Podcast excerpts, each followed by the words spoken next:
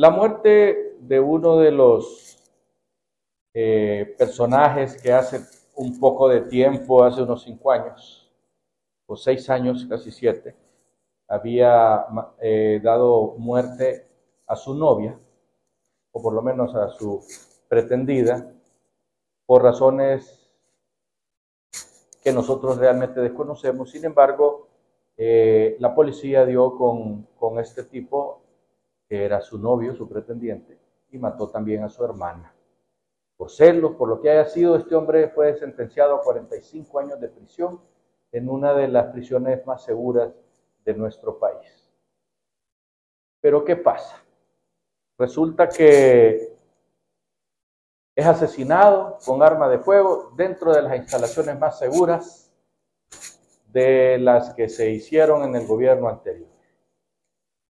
Por ahí han pasado la Policía Nacional, por ahí ha pasado la Policía de Presidios, por ahí ha pasado las Fuerzas Armadas de Honduras,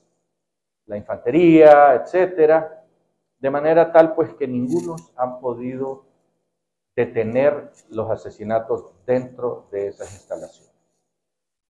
Claro, ya salieron las autoridades a decir vamos a hacer todo lo posible por investigar, vamos a llegar hasta el fondo del asunto, situación que nunca sucede, porque nunca nos dicen quiénes fueron los que le dieron la pistola al asesino, quiénes fueron los que propiciaron que estuvieran juntos todas esas personas en determinado lugar,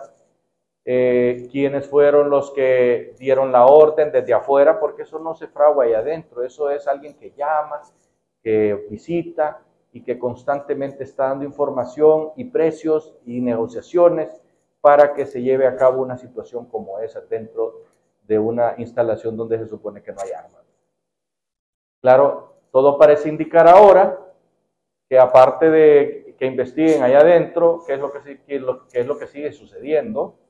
hay que investigar también si, no, si esto no es producto de una venganza. De que alguien se tomó la, la ley por sus manos y dijo, no, hay que matarlo a ese. No, no lo hemos perdonado, no, no merece seguir vivo, aunque todavía le faltaban 38 años para estar en la cárcel, prefirieron el camino más fácil que es asesinarlo,